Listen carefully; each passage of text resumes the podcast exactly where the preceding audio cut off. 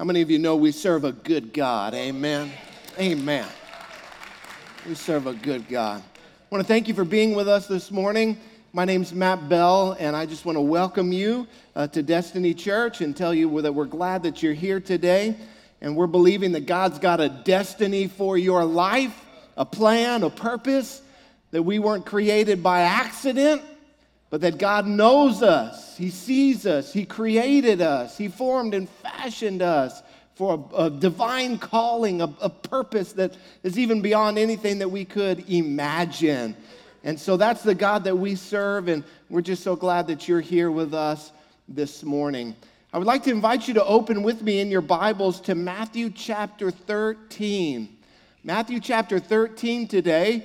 We're continuing a series that we started last week on the parables of Jesus. We're calling this series Jesus fav- Jesus's favorite stories. And these are the stories that Jesus would tell as he went from town to town preaching and teaching about the kingdom of God, teaching and preaching the truth of God's word. He would tell these stories. They're called parables.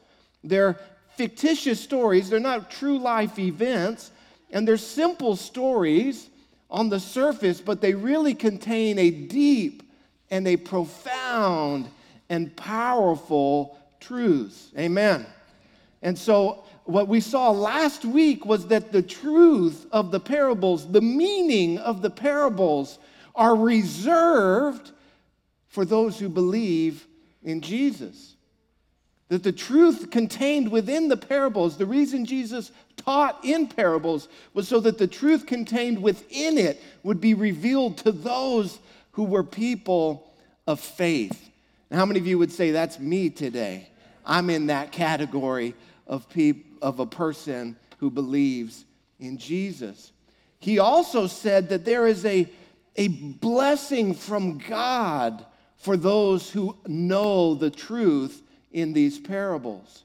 He said, Blessed are your eyes, speaking of those who have faith. Blessed are your eyes because they see, and your ears because they hear. So, contained within the truth of the parables is a blessing from God. Amen. And that as we understand these parables, as we understand the truth, as we learn and unpack and discover what's hidden beneath the surface, that we're actually experiencing the blessing of God in our lives. Now, this morning, we're going to look at two parables, two different parables that teach the same thing, and it's only three verses. Three verses today. One of the parables is only a verse long. And so it is a short passage, it is a simple story, but it is profound truth and powerful truth for us today. Now, some of you are thinking, this is great. I'm going to be able to go to lunch early today. And we'll just see about that. We'll just see. So, how many of you have ever gotten a really good deal on something? Just like you were maybe have you ever gotten a good deal on something that you weren't even looking for? Like maybe you went to a estate sale or a garage sale and you found something that was just like they, they were selling it for, for pennies on the dollar. They didn't know what they had. Recently i read this, this news story about a man who uh, was shopping at some sort of flea market or like a place where they sell rocks you know, like people collect rocks and stuff. And so he went to this place where they sell different kinds of rocks, and he was going to buy some, some rocks for his kids who were into rocks. And so uh, he, he saw in, in this one bin of rocks this potato shaped sized rock that was all crusty and dirty. And the bin said that these rocks were $15 each. And so he, he picked up this crusty, you know, potato-sized rock, and he went and he took it to the man. he said, "How much is this?" And the guy said, "You know what? If you'll just take it off my hands, I'll give you ten. Uh, I'll let you have it for ten dollars." So he gets out his money, he hands it to him. He gets a receipt that says he's the rightful owner of this, and then he runs out of there as fast as he could. because what he had just bought was the world's largest sapphire worth over $10 million. He bought it for $10. Now, I've never gotten a deal quite like that. But I have had some good deals in my lifetime. Recently, I scored an incredible deal on a brand new computer. I was looking on Craigslist for a computer, and, and I found this, this computer that was over $1,700 less than it should have been.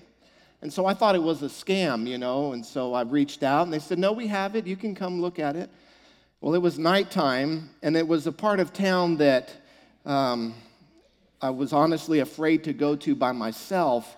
So I called up Jim Warner, you know, and I said, "Hey, I need some muscle. I need I need someone who can go with me, you know, just in case things go south as I, you know, walk into Lord knows where with a, you know, pockets full of cash." And he said, "I can't go. I'm a, I'm just about to eat dinner. I'm just sitting down to eat dinner." And I said, "Well, okay, I understand." I said, if you never see me again, just say some nice things at my funeral, okay? Just say some nice things about me at the funeral. And then I hung up. And um, he called me back 10 seconds later. He says, okay, I'll go with you. So we go, and um, I was kind of expecting to be hit over the head with a baseball bat as soon as we got into the place, that it was some kind of scam, but it wasn't. There it was, this brand new computer in all of its glory. And so I didn't even try to haggle the guy because the price was so low. I said, What's the price? And I said, Here you go, man. And man, we ran out of there about as fast as we could, peeled out. And uh, that thing is fast, it's new, it's clean, it's sharp, and it's probably stolen. but now it's mine. And I typed up my notes for it on it this morning. And using it for the glory of God, redeeming, redemption, redeeming that computer for the glory of God. Anyway, an incredible deal, an awesome deal. We all love scoring, a great deal. And that's what Jesus is going to tell a story about today in our passage. An incredible deal. In fact, the best deal of your life. So, uh, Matthew chapter 13, verses uh, 44 through 46. Jesus says, The kingdom of heaven is like treasure hidden in a field, which a man found and covered up. Then in his joy, he goes and sells all that he has and buys that field.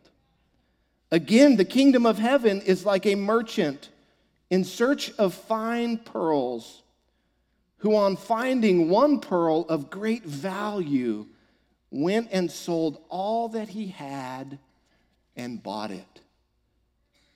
Father, speak to us through your word today. We want to hear you clearly. We want to understand the truth of what you are communicating to us about your kingdom, the kingdom of heaven, the kingdom of God. Lord, thank you for those of us who have been brought into your kingdom. Lord, we've been brought in by the precious blood of your Son, Jesus Christ. Lord, who offered up his life as a sacrifice for sinners so that we could be brought into your kingdom, into your family. Lord, that we would no longer be enemies of you, but that we would be your sons and your daughters. Lord, for those who are on the verge of your kingdom, Lord, that you would draw them in today. Lord, that you would produce saving faith within their heart to trust and to believe upon Jesus Christ for the salvation of their souls. Lord, we thank you for everything that you're doing in our lives. In Jesus' name, amen. Now, Jesus says that this king, these parables that he's teaching are about the kingdom of heaven. The kingdom of heaven. Now, what you need to know about the first thing, the sim- most simple thing about the kingdom of, of heaven, is that the, the scripture uses many different words and language to describe the, the same idea and the same thought. And so the kingdom of heaven is the same thing as the kingdom of God, the kingdom of Christ, the kingdom of Jesus. When it talks about the kingdom, it's talking about the same thing. The kingdom of heaven is not separate from the kingdom of God, they are one and the same. Matthew, as we're in Matthew's gospel, he uses the terminology of the kingdom of heaven simply because he is writing to a Jewish audience who were very careful about how they used the word God. They were so careful about not using the Lord's name in vain. He writes and talks about the kingdom of heaven because he does not want to offend them by, by them mistaking that he's taking God's name in vain. And so he writes about the kingdom of heaven, but this is simply the kingdom of God. Now, the kingdom of God is one of the most pervasive thoughts and ideas in all of the Bible. If you know where to look, if you know how to look, you will see the kingdom of God on every single page. It is the one theme that unifies all of Scripture. It's on the very first page of the Bible, and it's definitely on the last page. And it is on, if you know how to look, it is on every single page in one shape or form of your Bible. Yet we don't really think about things in terms of God's kingdom or the kingdom of God. And the reason why is because when we come to Scripture, we have modern eyes. We have Western eyes. We have modern ears and Western ears. We have an understanding that is shaped by the culture and the, the, the nation, the country that we live in. And so we have a difficult time seeing it and hearing it. Because we, as Americans, we don't live in a kingdom, do we? Thank you. we don't live in a kingdom, do we? We don't have a king. Right, thank you. That was kind of what the Revolutionary War was about. Um, so we don't live in a kingdom, we live in a constitutional republic with the powers split into three branches of government is very different than a kingdom. None of us probably have ever lived in a kingdom unless you migrated here from somewhere else. And so we live in a government of the people, by the people, for the people, but a kingdom is not like that. And the kingdom of God is definitely not like that. So when we read about the kingdom of heaven or the kingdom of God, because we don't really have a well formed category in our mind of where to put this concept, a lot of times we can just read right past it and never, it, the words don't even register in our mind. We just kind of bounce along the surface and we read, okay, the kingdom of heaven is like this, and we get on and we never really stop and consider, well, what is the kingdom of heaven? What is the kingdom of God? Well, what is Jesus teaching? What is he talking about? Today, we're not going to skim along the surface, we're going to go a little bit deeper. So, what is the kingdom of God? Simply defined, the kingdom of God is made up of God's people. How many of you say, I'm, I'm part of that? I'm part of God's people. God's people living in God's presence how many of you know that because of Christ, we have access to the presence of God everywhere we are today, right? Amen? That the presence of God is not reserved for a, a, a you know, an elite class of, of super spiritual um, Jedi, you know, whatever. Like, we all have access to God's presence.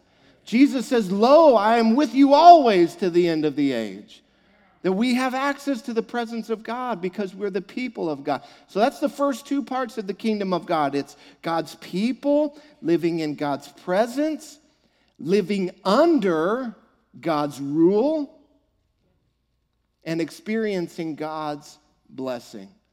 That's the kingdom of God.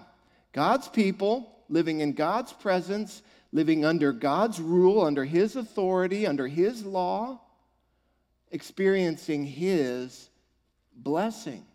Now, the kingdom of God is active in the world today. Amen. Jesus came preaching the kingdom of God. Jesus came in his first sermon was this in Mark chapter 1 verse 15 Jesus proclaimed the time has come. The kingdom of God is near. Repent and believe the good news. This was what Jesus preached. The time has come. God's kingdom is near. Repent and believe the good news. Now, why do I need to repent because the kingdom of God is come near? Why do I have to repent? The word repentance, it, repentance is not saying that you're sorry. That's not repentance. Repentance means to turn. That's what repentance means. It means I'm going this way, and if I repent, I turn and head the opposite direction. So Jesus comes and he says, Humanity is headed in the wrong direction. God is coming as a king to rule and to reign. You must turn from the way you are going and turn back to God because his kingdom is coming. He is announcing, he is heralding a kingdom that is about to come and has now come on the world today. It would be like the armies of Alexander as they, uh, Alexander the Great, as they marched and conquered, they would send out people who would herald before the army showed up. Alexander is coming. You need to repent and bring yourself under his rule and reign or you will suffer the consequences. And people had the opportunity. They could either come under Alexander the Great's rule and reign, or they could not. And they could fight him. And Alexander the Great conquered everyone. He brought his kingdom everywhere. And let me tell you, there's someone greater than Alexander the Great. There's someone more powerful than the most powerful ruler who's ever lived. Amen. His name is Jesus. And so you do not want to be on the wrong side of the kingdom of God when it comes. Jesus is saying, the time is now. You've been going your own way. You've been living unto your own self, but God's kingdom is going to be established. And those who will submit themselves to God as king will live under his blessing. God is a good king. He is merciful and he is patient and he is just. He is equitable. He is a good king. To live under his rule is to experience his life and his blessing. And wherever God's kingdom goes, there is life and blessing and healing and restoration. Amen. Prosperity comes with God's kingdom. But for those who refuse, they will suffer the consequences of making themselves enemies of God. And so Jesus says, You're heading in the wrong direction. You must turn and repent. Now, for those of us who have grown up in the United States of America, the greatest country in the world, amen, like, like we don't like the idea of living under a king. We, we don't like the idea of, of that much power being in one person. But I want to tell you if you have a good king, the best system of government is a kingdom. There's no bureaucracy, there's no arguing. If you have a good, godly, just king, and if your king is God Himself, there is no better system of government than a kingdom. Now, we, where we live, we live in a fallen world with fallen people we do not want to live under a tyrant, and so we do not want to live under a kingdom in this fallen, broken world. And so when we think of uh, living under a kingdom, that sounds like there's going to be a lot of power in one person. Yeah, but if that person is perfect, then every law will be perfect, every judgment will be perfect, the judicial system will be perfect. It, it, will be, it will be perfection to live under the kingdom and under uh, the rule and reign of God. Now, Jesus is saying that the kingdom of God is like this.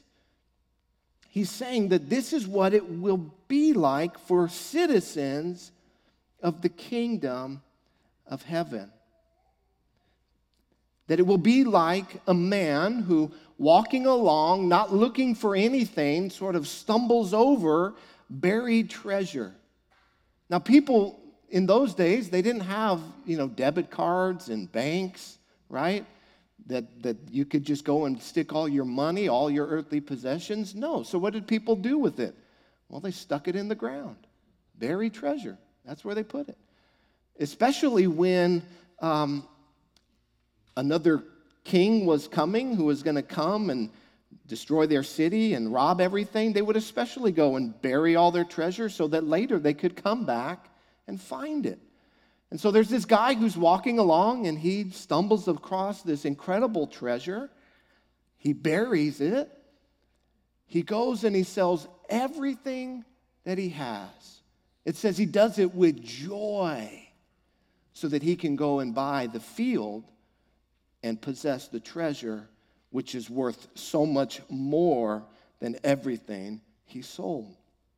The second story is actually someone who is looking, who is searching for something. And he finds what he's looking for, and he is perfectly willing to give up everything he has to possess this great treasure, this pearl that he has found. Now, I, I want to make it very clear Jesus is not talking about earning your salvation. He's not talking about earning entrance into the kingdom of God. We, we do not pay a price to receive or enter into God's kingdom. We do not earn our salvation. The Bible is so clear on this. Salvation does not come from us, salvation comes from God.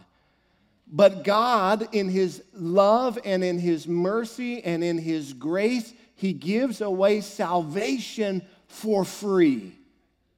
Salvation is free to everyone who will put their faith in the Son of God, Jesus Christ. Salvation, you cannot, you, you couldn't pay for it even if you wanted to. You couldn't earn enough money to buy your salvation and to make yourself right before God. It's only by the sacrifice of Jesus on the cross that grants us entrance into God's kingdom. It's only what He has done, His work, that makes entrance into the kingdom possible. However, this might be something you've never heard in your life. However, salvation, while it is free and while it is a free gift, it comes with a great responsibility. Salvation comes with a great responsibility. It comes with an obligation. It comes with a duty. While we don't earn it, we receive it freely. God gives it out graciously.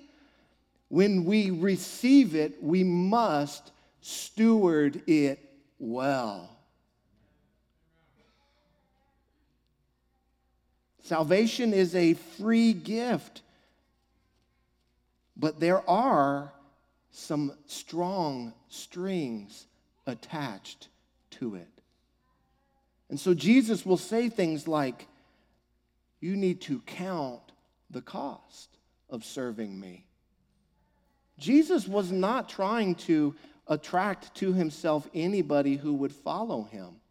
In fact, Jesus many times was very happy to, to separate the people who believed in him from the people who were just around him for their own selfish ideas or motives. Jesus would say things like, You don't put your shoulder to the plow and turn back. If you are, you're not fit for the kingdom of God. um, maybe I'll move on from that. that it's kind of heavy. Oh, wait, that's the whole sermon. Okay, we'll just stay here then. That's all that's here. So, this is what it means when Jesus says that you must count the cost. You must count the cost. So Jesus is saying that there is a price to pay for following him.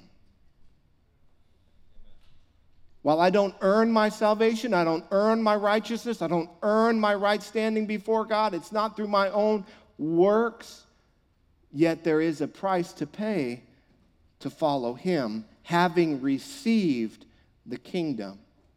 This is what's called the cost of discipleship. The cost of discipleship. We read about one such story in Matthew chapter 19. Matthew chapter 19, verse 16. This is a, a story that'll be very familiar to many of you if you want to just flip over a couple pages in your Bible. It says, A man, a young man came up to Jesus saying, Teacher, what good deed must I do to have eternal life? Jesus said, why do you ask me about what is good? There is only one who is good. If you would enter life, keep his commandments. He said to him, Well, which ones? There's a lot of those commandments in there, Jesus. Which ones do I have to keep to get eternal life? Jesus says, You shall not murder, you shall not commit adultery, you shall not steal, you shall not bear false witness. That's a lie. Honor your father and mother. Love your neighbor as yourself. Listen to what the young man says in verse 20. All of these I have kept. Another translation, or another later in Luke, uh, it says, All of these I've kept since I was a little boy. Now, how many of you would say, I've kept all of these? You've never told a lie? Well, if you said you had kept them, you just broke it, okay? Like, what, what arrogance? He says, All of these I have kept. What do I lack? Like, what did, like, so Jesus says to him, Okay, fine. You've kept all of those. That's, that's easy mode for you. That's first grade. That's, that's serving God 101. You want something more challenging?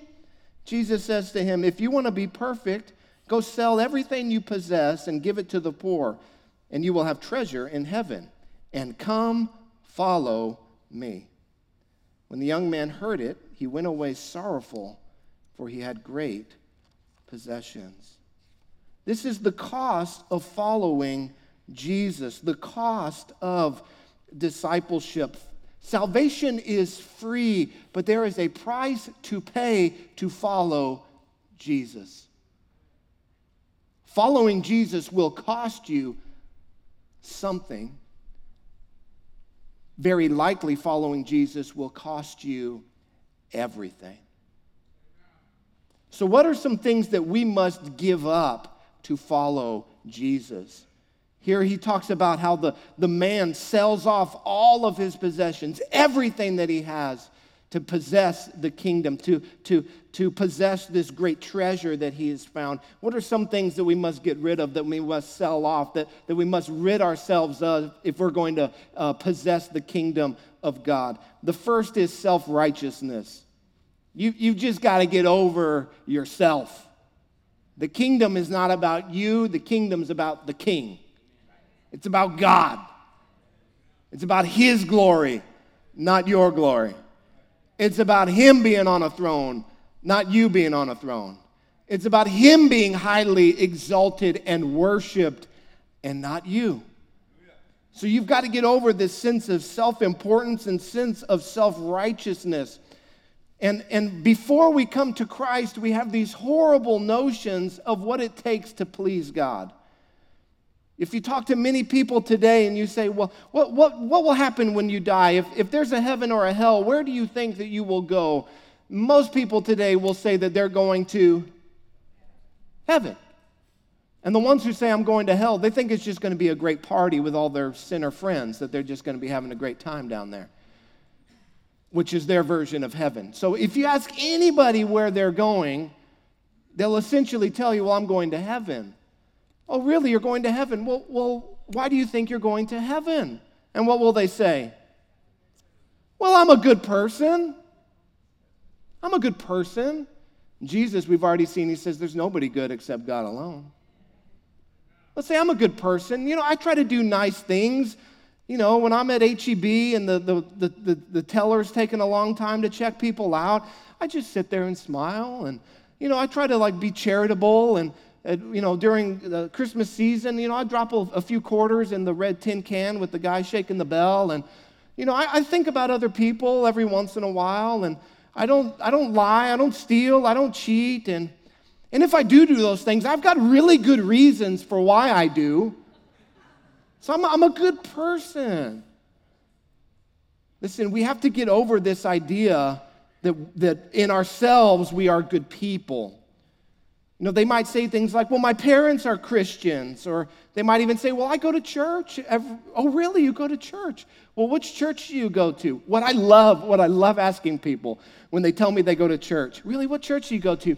Well, it's that one, um, it's over there. They, they can't even tell me the name. Hey, you're at Destiny Church this morning, FYI, in case someone asks you what church you go to. Like, they can't even tell me the name of the church they go to. I said, Well, where is it at? Well, you know, it's like, um, it's kind of over there off of such and such. Really, who's the pastor? Um, they don't go to church. And here, even, I'll tell you, people who are at church, going to church won't save you. You, you got to get over this idea that your own good works, your own efforts are going to save you. My friend, listen to me. This is no good. This will not grant you access to the kingdom of heaven. This self righteousness of yours, God calls filthy rags. What you think is impressive, God finds disgusting. He's repulsed by your self righteousness. To be made right with God, you must humble yourself. You must humble yourself. It's a difficult thing to admit you're a wretched sinner in need of a Savior. Unless you've done it. And then we cling to the cross wholeheartedly. Oh, if it weren't for the grace of God, where would I be? If it weren't for Jesus saving me, where would I be? For those who have come to the cross, for those who have seen the treasure, it's not hard for us to say, I am a sinner who needs a Savior, and thank God I have a Savior. But for those who have not, it's not an easy thing, but you must relinquish your pride. Like a drowning man who has no concern for how foolish he looks, calling out for someone to save him. You too must relinquish your pride and call on God to save you. Because without Christ, you are drowning in your sins. And Jesus is the only one who can save you from your sins. Sell off this false idea, get rid of it. Receive a righteousness that is not your own but comes through faith in Jesus Christ, a perfect righteousness. Be made perfect in God's eyes today. You might have come in here the most sinful wretch. You can leave here a saint clothed in the righteousness of God today. Amen. Amen. The second thing you, we must get rid of is sinful pleasures and practices a life of sin. A life of sin. We must get rid of it. We must get rid of sin in our lives. Not all pleasure we have to get rid of. There are many wonderful godly pleasures. Amen. I thank God for the many wonderful pleasures that I experience and that I live in, and the joy that I have that comes from serving God. So it's not that we as Christians have to live this life of drudgery and oppression and, oh, God's laws, they're just so oppressive and they push me down. No, that's not the Christian life. That's not how I live my life. I, I, the, the psalmist says, I delight in the law of God. I delight in God's laws. I delight in God's ways. I delight in his commands. They're joyful to me. So we must get rid of sinful pleasures. And you say, well, what is sin? Well, we've got this wonderful book here that just outlines it. It's, in, it's even in black and white. Have you noticed there's no gray letters in here? It's so crystal clear. Let's just start with what the Bible calls sin. Sinful pleasures, they must go. You cannot serve both God and sin. You cannot do it.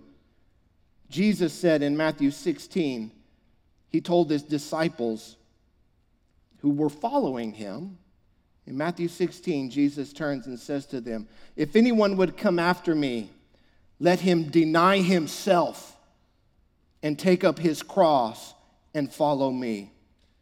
For whoever would save his life will lose it, but whoever loses his life for my sake will find it. For what will it profit a man if he gains the whole world and forfeits his soul? Or what shall a man give in return for his soul? This is the cost of following Jesus. Now, I know it's not politically correct or very popular today to stand up in a church and to come and to say, you must deny yourself. The things you want to do, you should not do. The things in your flesh that are against God, you must deny them. You must, as Paul says, he buffeted his body. He, he, he kept his flesh in check. That, that uh, Paul writes in Ephesians that we have deceitful desires in our heart, desires that lie to us, desires that say if, if you follow them and you give into them and you cave into them, that it will, it will give you what you're looking for. It will not.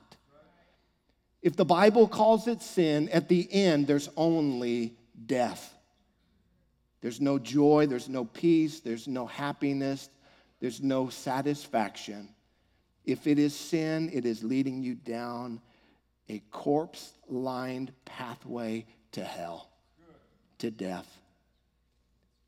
Jesus says, You must deny yourself and take up your cross. So, what is it in your, in your sinful nature that you crave and that you give into? Take up your cross, deny yourself, put it to death in your life. Use the, the tools that you have. The Bible says that the, the weapons of our warfare are mighty, are powerful, that the strongholds that the enemy puts in our lives, that they can be defeated through the word of God and the power of his spirit. They will not be defeated by us just trying harder. We have to use the weapons that God has given us prayer, the word, worship, the Spirit of God. But we cannot, and this is the point of these parables, is that we can't think that we have, have, are serving God unless we have given Him all of us, that we have given everything to Him. There are many people today who, who want Jesus as a Savior, but they refuse to follow Him as their Lord. He has to be both. If you're going to be a citizen of the kingdom, you might as well get used to it. He must be Lord in your life. Jesus says, You can't say that you love me if you don't obey my commands. Those are Christ's words, those aren't my words. John 14, 50. If you love me, you will keep my commands. Is that too great a price to pay? Is that too much to ask for the treasure of living in the kingdom of God? Is that too much to ask? Is the price too high? Do you refuse to pay the price? If so, then you are not like the man who found treasure in the field. You are not like the man searching for the pearl. Whatever price is required, whatever the cost, whatever the amount, whatever we must give up, we do so gladly. Gladly. Because we know that we have found the deal of a lifetime. What do I have to give God? My self righteousness? God, you can take it. My sin? God, you can take it. Why do I want to hold on to that? Why do I want to hold on to, to, to shame and defeat and guilt and condemnation? God, you want it, you can take it. I have found the deal of a lifetime. There's no greater deal around. Well, you, you take my sin and my shame and my defeat and my judgment, and what do you? I get life eternal, love, joy, peace, satisfaction, the deepest longings of my heart satisfied. Why wouldn't I take this deal? I've found the deal of a life. I'll give you everything I've got, whatever it takes. This is why Paul writes in, in, in, in Philippians chapter 2 he says, Everything I counted, I count as loss for the surpassing worth of knowing Jesus Christ, my Lord. Whatever it takes, I'm willing to give it up. God, whatever you ask of me, whatever I must lay on the altar, I do so gladly to walk with you, to, to live in your kingdom, to be a citizen of the kingdom of God. Whatever it takes because we have found the deal of a lifetime. There are some of you who are on the outside looking in today. You, you, you might be looking at the treasure like the man in the field, and you, you can kind of see a little bit, but it's still covered. And you say, I don't know if it's worth it. I, I don't know how much is there. I have quite a bit that I would have to go and, and to sell, to get rid of, to, to purchase this. I don't know if it's worth it. Let me tell you from someone on the other side, it's worth it whatever price you must pay, whatever sin you must give up, whatever self righteousness that you must give to Him, whatever pride you must relinquish, it is worth it. It is worth it.